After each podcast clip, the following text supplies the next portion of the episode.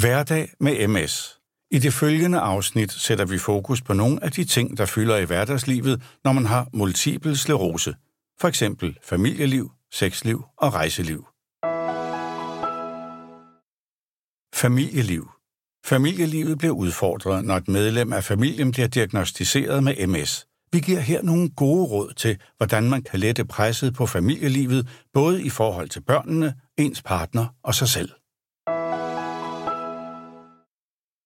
Familien som ressource.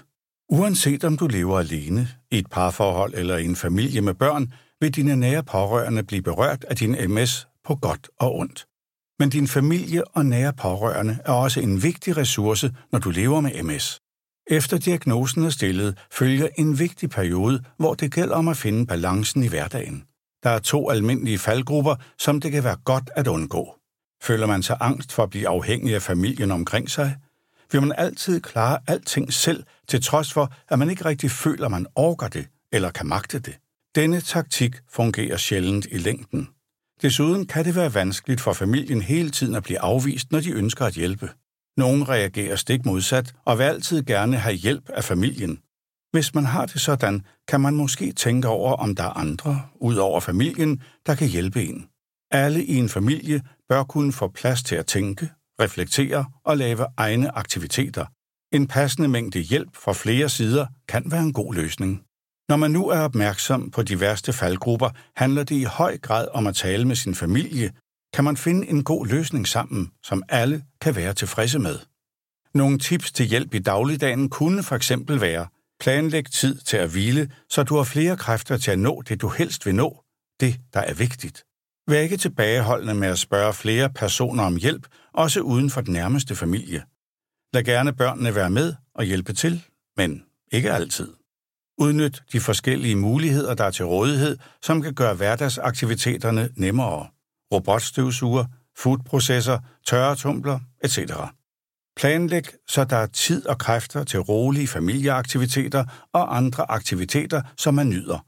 Giv hinanden albuerum. Hvis man bor alene, kan man undersøge, om man opfylder kommunens krav til at få hjælp. Håndter frustrationerne. Har du multipel sklerose, kan du her høre mere om, hvordan dine pårørende kan opleve din M S-sygdom og få indblik i, hvilke tanker og følelser det måske sætter i gang hos dem.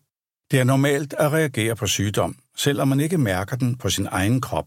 Der findes ikke nogen rigtig eller forkert måde at reagere på. Nogle reagerer kraftigt, andre mindre. Nogle bliver triste, andre vrede. Nogle får ekstra kræfter og kampånd. Andre bliver apatiske, og følelsen af hjælpeløshed bliver altomfattende. Nogle bruger meget tid på at være i følelserne og bearbejde det, der sker, andre mindre. Sådanne følelser og reaktionsmønstre er normale og almindelige både hos pårørende og personer med M S. Det er sundt at reagere. Det er nyttigt og konstruktivt. Det opleves ikke altid på den måde, men dette er kroppens forsvarssystem, der sørger for, at du, både som ramt af M S og som pårørende, kan håndtere det, der sker i et tempo, der er rigtigt for dig. Almindelige tanker som pårørende. Ligesom personer med M S har de pårørende også bekymringer, bliver bange og triste. Hos personen med M S accepteres sådanne tanker oftere og er forståelige. Pårørende har en tendens til at bagatellisere sådanne tanker hos sig selv.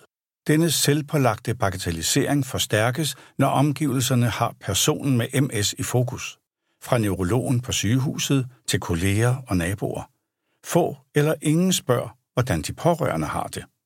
Almindelige tanker og følelser, som pårørende oplever, kan være tanker om livet, der ikke blev, som de havde regnet med. Økonomiske bekymringer. Skyldfølelsen over at være rask, over at kunne gøre de ting, som personen med M S måske ikke længere kan. Skamfølelse over at klage over, hvordan tingene har udviklet sig. Tanker om, hvorvidt man orker at fortsætte på denne måde. Sådanne tanker er almindelige og repræsenterer frustration og hjælpeløshed over den situation, man er endt i. Men hvordan håndterer man disse tanker og frustrationer? Tanker og følelser, som udover at give psykiske reaktioner, også kan give fysiske symptomer som smerter i kroppen, hovedpiner og svimmelhed. Det er nemlig dokumenteret, at pårørende har en øget tendens til selv at få sundhedsproblemer. Det er derfor en god idé, at du også er klar over, hvilke frustrationer M S-sygdommen kan give dine pårørende.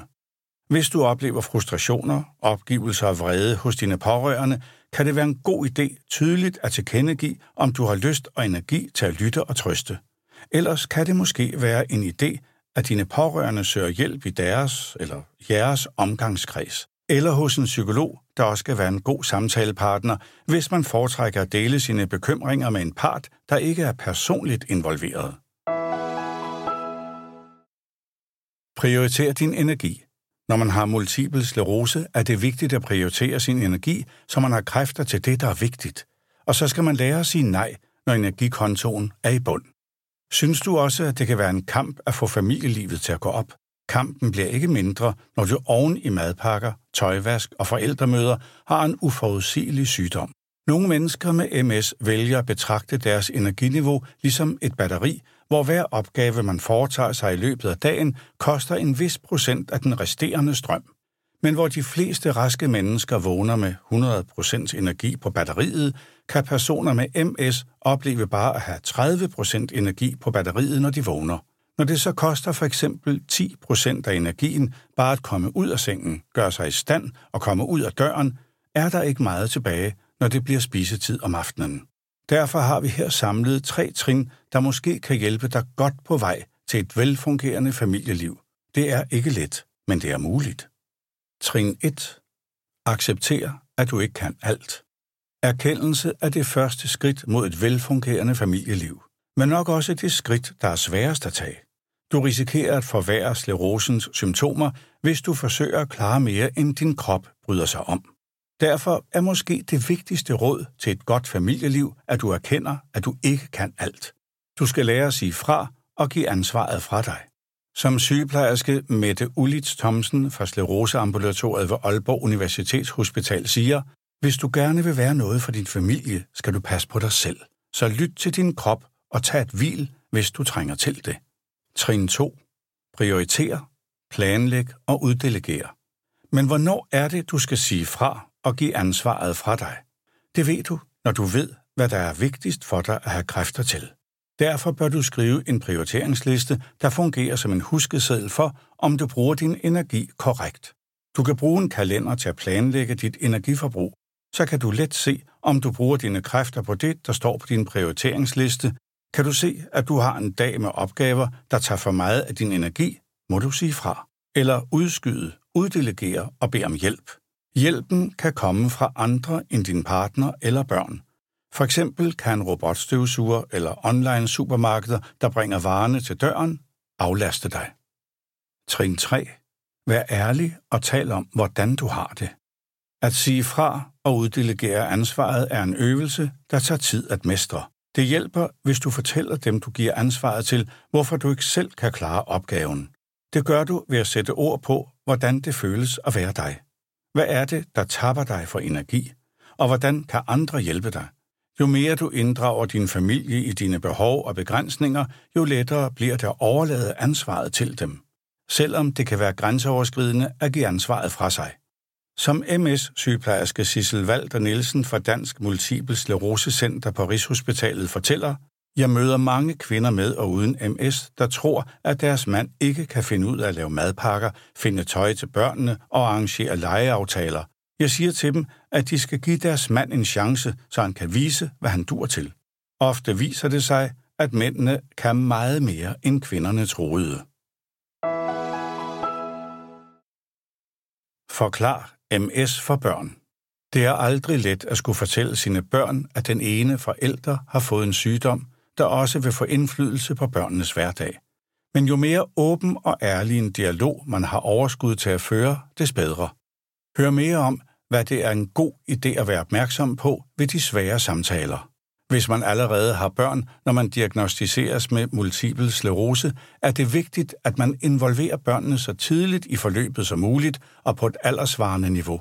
Hvis man vælger at holde diagnosen hemmelig, vil børnene blot blive endnu mere ængstelige og usikre på situationen. Hvornår skal man fortælle om M S? Især for mindre børn kan det være en fordel at vente med at tage snakken om M S til det øjeblik, M S viser sig i barnets hverdag. Det vil være et godt tidspunkt at fortælle om sygdommen på et aldersvarende niveau. Man skåner ikke barnet ved fortielse eller bagatellisering, for børn kan godt mærke, når der er noget galt. Omvendt kan det forvirre dit barn, hvis du fortæller om M S, uden at han eller hun kan mærke forandringer ved dig. Hvis man ikke har oplevet synlige forandringer, kan M S let blive for abstrakt til, at dit barn kan forholde sig til det. I stedet risikerer du, at han eller hun gør sig fantasifulde og angstfremkaldende forestillinger om, hvad M S kan betyde. Kan dit barn derimod se, for eksempel at far halter, er det mere konkret at forholde sig til. Se sygdommen fra børnenes perspektiv. Når man fortæller om M S, skal man forsøge også at se det fra børnenes perspektiv. Det er vigtigt, at man sørger for, at der er god tid til at komme hele vejen rundt og få besvaret alle de spørgsmål, som børnene måtte have. I den situation er det en god idé på forhånd at have sat sig nogenlunde ind i sygdommen, så man kan svare på det meste. Forsøg at svare kort og tydeligt, så børnene ikke drukner i information om sygdommen. Der findes flere forskellige brochurer om M S rettet til børn og unge. Ryd misforståelser af vejen med det samme. Hvordan man kan forklare den nye familiesituation for børnene afhænger også af deres alder. Især små børn bliver let skræmt og tror måske, at M S er en akut, livsfarlig sygdom, så en forælder nu vil dø. Eller de kan tro, at de nu får M S, fordi de tænker, at alle sygdomme er smitsomme eller arvelige. Start eventuelt med at få ryddet sådanne misforståelser af vejen og forsøg at forklare børnene, hvad sygdommen kan betyde for den, der er blevet syg. Gør det klart for jeres barn eller børn, at den syge forælder måske kan have brug for at hvile sig mere, og at nogle ting måske ikke bliver så nemme, som de plejede at være. Børn kan reagere med sorg og vrede, når de oplever, at en forælder eller en anden tæt relation ikke opfører sig, som de plejer, og at der sker forandringer på grund af sygdommen. Derfor skal sygdommen ikke være i centrum. Forsøg i stedet at fortsætte familielivet så naturligt som muligt. Børn får let skyldfølelse. Børn kan også udvikle skyldfølelse og tro, at sygdommen er deres skyld. Det er vigtigt, at man med det samme imødegår skyldfølelse og forklarer sygdommen i klare og forståelige sætninger. Børn har tit brug for at få gentaget information, og måske kræver det lidt ekstra tålmodighed. Ældre børn og unge ønsker måske at overtage forældrefunktionen for den berørte forælder, men pas på ikke at overbelaste børn og unge med opgaver eller med de voksnes bekymringer og frygt. Større børn kan reagere meget forskelligt, når de bliver konfronteret med forældres sygdom. Gradvist dukker der som regel spørgsmål op, og det er vigtigt, at man lader deres tvivl og eventuelle uro komme frem. Gå forsigtigt frem og vær åben over for dem. Få hjælp fra andre i samme situation. Der er mange andre, der før har været i samme situation, og man kan få råd og vejledning om samtaler med børn om sygdom, både på M S-klinikken, hos Skleroseforeningen og hos en psykolog. Der findes også en del litteratur om emnet, der er skrevet til unge, ligesom der også findes billedbøger og pegebøger med videre, der henvender sig direkte til børn. Venner og omgangskreds. Ligesom det er vigtigt at få talt med sin familie om multiple sklerose, er det også en god idé at få talt med sine venner og sin omgangskreds om sygdommen. I afsnittet her kan du få nogle gode råd til, hvad det kan være godt at få talt med dine venner og omgangskreds om. Når man rammes af en livslang sygdom som multiple sklerose, kan der både være en stor forståelse, trøst og hjælp at hente i omgangskredsen. Måske har venner og veninder allerede undret sig over et af dine symptomer, men har ikke selv kunne lide at spørge.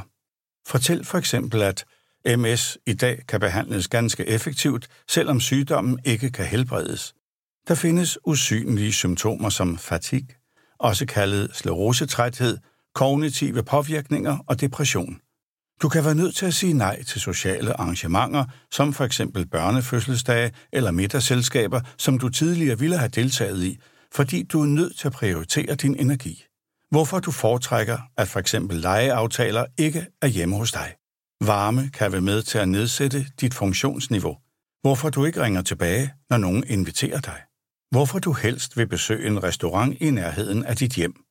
Alle mennesker er forskellige. Og det er selvfølgelig op til dig, hvor meget du har lyst til at involvere dit netværk i dit liv med M S.